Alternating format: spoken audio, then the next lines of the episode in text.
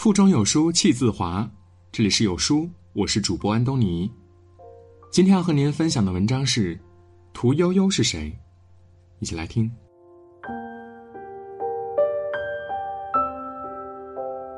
最近，屠呦呦团队青蒿素的新进展上了热搜，他们延长了青蒿素的用药时间，而这一进展能解决青蒿素抗药性这一世界级难题。人民日报的记者还了解到，在青蒿素抗药性研究获新突破的同时，屠呦呦团队还发现，双氢青蒿素对治疗具有高变异性的红斑狼疮效果独特。红斑狼疮被称为不死癌症，因为无法治愈，所以得了就是绝症。对于那些患病的人来说，这种病意味着死亡。我们知道的迈克尔·杰克逊、Lady Gaga 的姑姑。都是因为这种病去世的。二零一二年，中国红斑狼疮的患病人数已经达到了九十万，而且这个数据在不断增长。其中，系统性红斑狼疮患病率居世界第二。对于红斑狼疮，最大认知便是目前无法根治。屠呦呦的新进展意味着什么呢？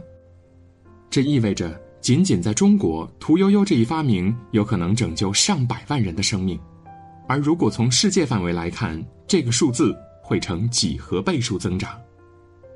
人们惊叹于屠呦呦的厉害与伟大，但是，早在这之前，屠呦呦便已经用自己的研究惊艳世界。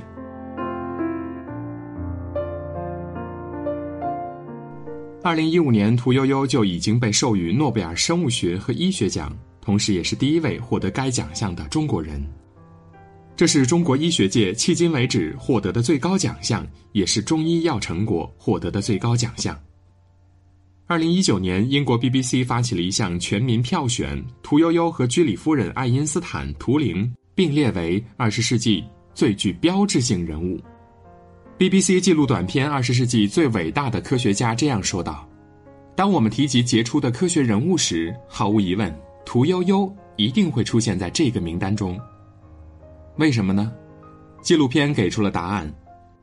如果要用拯救了多少人的生命来衡量一个人的伟大程度，那么毫无疑问，屠呦呦是人类历史上最伟大的科学家之一。他研制的药物拯救了数百万人的生命。”包括世界上的贫困人群以及上百万的儿童，而这都是因为青蒿素的发现和提取。疟疾一直以来都是人类最大的杀手之一，仅非洲每年就有一百多万人死于疟疾。上个世纪六十年代，美越战争成千上万的士兵在被携带疟疾的蚊虫叮咬后丧命，因疟疾死亡的士兵数量多到无法估量。面对越南的求助，中国成立了研究组。当时身在中医研究院的屠呦呦临危受命，接下了研究对抗疟疾药物的重任。他靠着一双脚走访疟疾药方，靠着一双手一字一句，生生整理出六百四十万字的药方集。当时有两千多个关于疟疾的药方需要一一实验排查，巨大的工作量耗费了他的全部精力。为了新药的研制，他不得已将孩子们送去寄养。研制的过程异常艰难，一次次实验研究了两百多种中草药，但依然颗粒无收。当身边的人都劝他放弃，毕竟连美国这样发达的国家都束手无策，更何况我们呢？但是屠呦呦不死心，他把目光转向了厚厚的古代医学典籍。翻阅浩如烟海的典籍，他发现了古书中一条关于治愈疟疾导致发热的药方，这给了他灵感，改用低沸点溶剂来提取有效物。后来发现这种有效物对于疟疾的抑制程度达到百分之一百。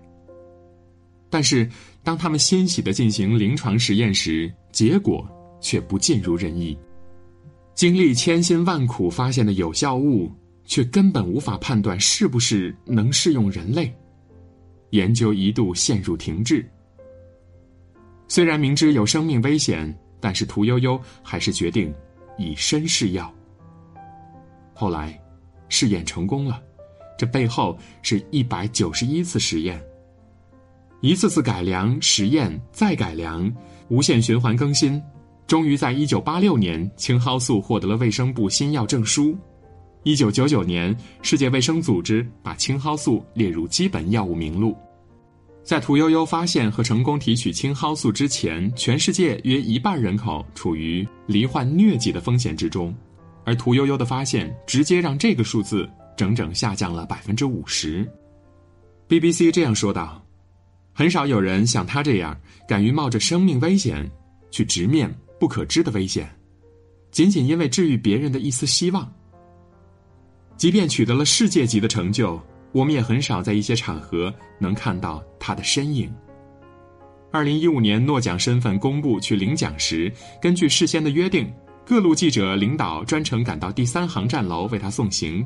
结果，局长一行在贵宾室左等右等，却始终不见屠老的身影。后来才得知，屠呦呦早就已经悄悄办完登机手续，走普通登机的通道登机起飞了。二零一七年，屠呦呦荣获二零一六年度国家最高科技奖。当闪光灯都准备好的时候，等到的只有满脸抱歉的负责人。实在抱歉，屠呦呦先生因为身体欠佳不能到场，由他的几位同事接受大家采访。是的，他又一头扎进了实验室。张载的《横渠四句》里有这样一句话：“为天地立心。”为生民立命，为往圣继绝学，为万世开太平。屠呦呦担得起这四句话。放眼望去，世界上像屠呦呦这样的人少之又少，而我们何其有幸能拥有这样一群人。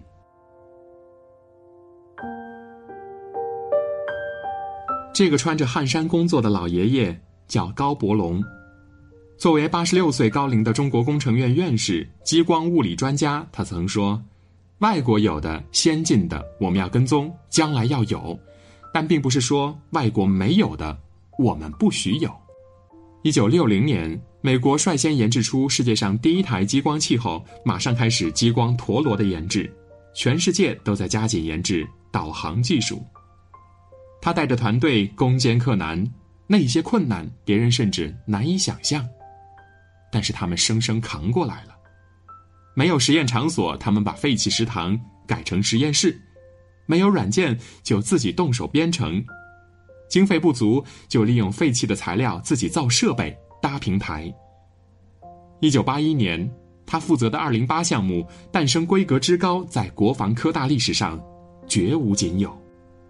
在大多数人的印象里，他常年一身黄布军装，一双草绿胶鞋。别人很难把他和院士、大师这些称谓联系在一起。然而，正是这个看似普通、毫不起眼的扫地僧，倾尽一生的心血，默默坚守半个世纪，让我国的激光陀螺从无到有、从弱到强，战射出耀眼的强军之光。他带领团队成功研制了第一代环形激光器实验室原理样机和全内腔绿色氦氖激光器。他们的研究成果填补了中国激光领域的七项空白，因为它的存在，中国在这个领域稳居一流位置。第一台高精度反射率透射率测试仪，第一个激光陀螺实验室样机工程化样机，第一个实现激光陀螺产业化生产，第一家具有独立知识产权并能全闭环研制生产激光陀螺的单位。正是因为它。为高新武器进行目标定位，才让我们的武器想打哪儿就打到哪儿，底气十足。如果用一句话总结他的成就，这一句就足以：他一生从事激光陀螺研制，使我国成为继美俄法之后世界上第四个能够独立研制激光陀螺的国家。图片里这个笑得特别和蔼的老爷爷，叫于敏。他是我国核武器独立设计的主要领导人之一，两弹一星勋章奖获得者，被称为“氢弹之父”。在他的带领下，中国第一颗氢弹空投爆炸实验成功。做到这一步，美国人用了七年零三个月，苏联人用了六年零三个月，英国人用了四年零七个月，而中国人只用了两年零八个月。如果用一个词来形容渔民，那只能是 bug。为什么这么说呢？全世界的范围内只有两种氢弹构型，一种是渔民构型，另一种是美国的 TU 构型。美国虽然研究出氢弹，但是并不具有实用价值，而渔民结构的特殊存在，使得中国低成本保存了氢弹，成为目前世界上唯一拥有氢弹的国家。这个结构厉害吗？我只能说，美国用了二十年的时间仿制，至今都没有成功。他叫林俊德，很多人应该非常陌生，因为他在西北的荒漠中隐姓埋名一辈子。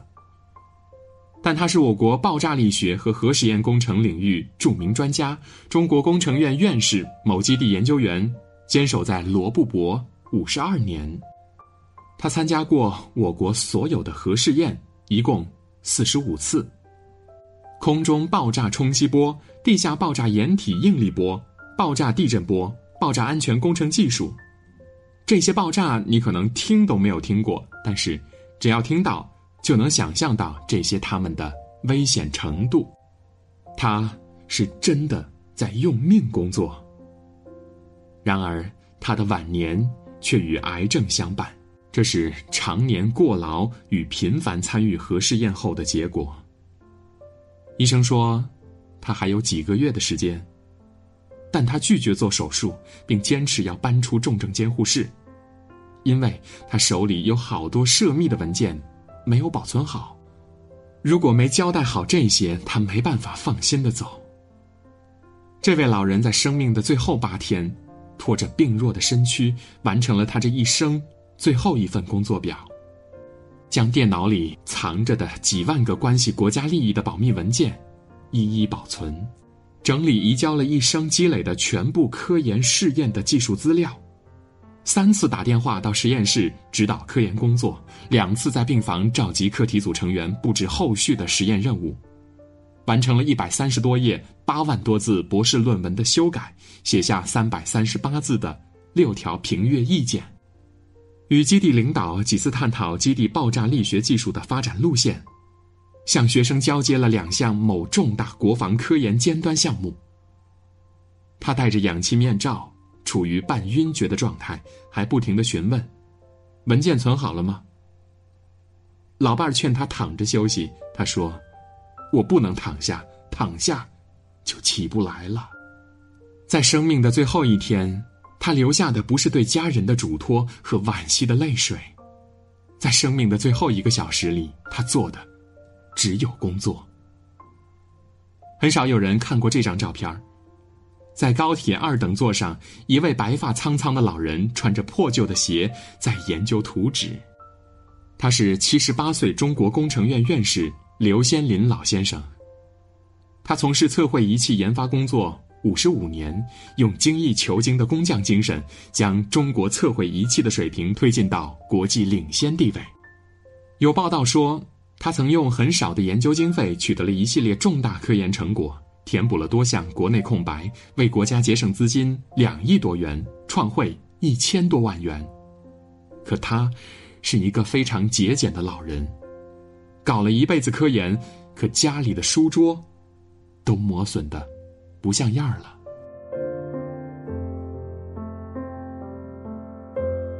放眼望去，那些科学家里有一大部分。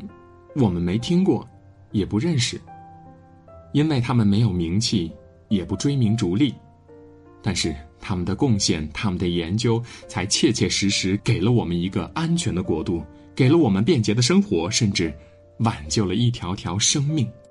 今天屠呦呦团队的先进展，不仅是一项研究成果，也不仅仅是为了奖项去做的努力，对于很多人来说，那是他们的生命和希望。在微博下面有这样一条评论，这位网友说：“我想了想，像袁隆平和屠呦呦这样的人，可能真的是被普罗米修斯倒下来的火种，他们存在便是人间的一道光，驱散了黑暗。曾几何时，这些人是我们追捧的对象，我们对他们有着无限的崇敬和狂热。小时候一提起哥德巴赫猜想，我们第一个想到的就是陈景润。同学之间的攀比，就是谁买到了刊登陈景润的杂志，熬夜给他写信，问他关于数学科学的问题。如果能得到陈景润的回复，比中了彩票还值得庆贺。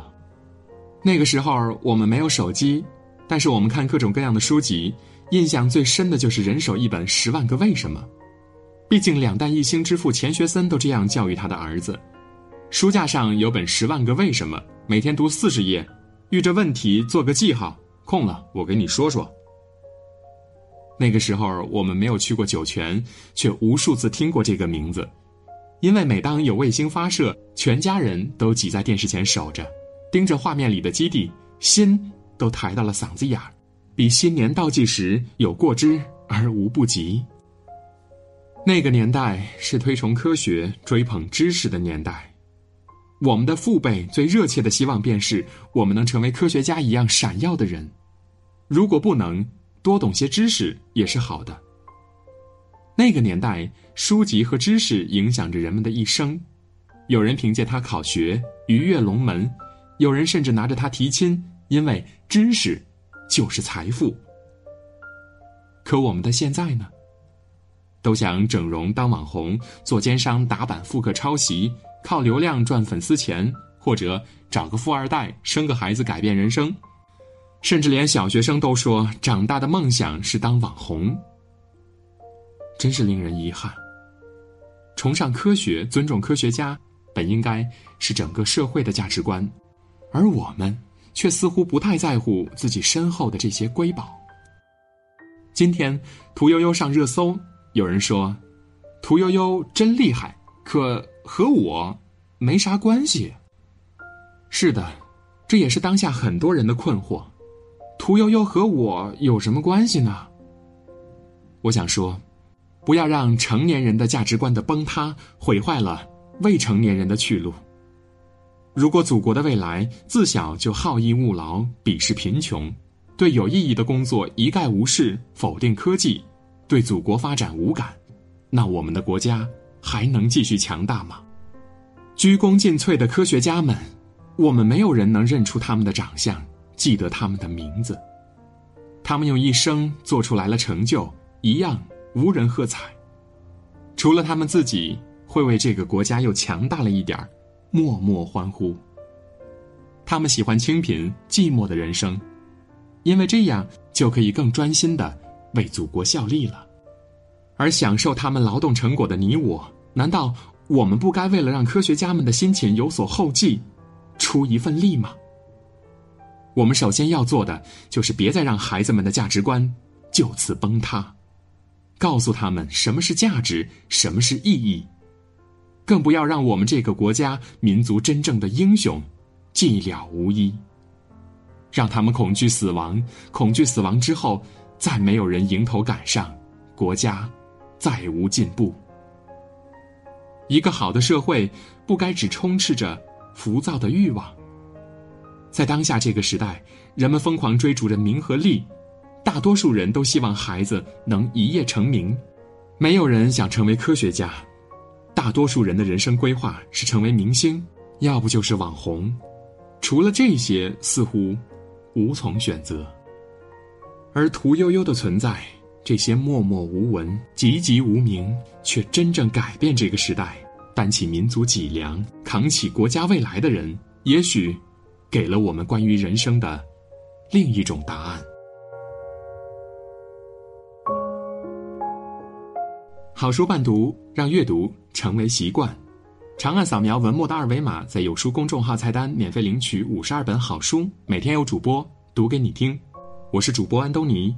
如果您喜欢今天的文章，记得在文末点个再看，或者将文章分享至朋友圈，让更多的人和有书一起成长。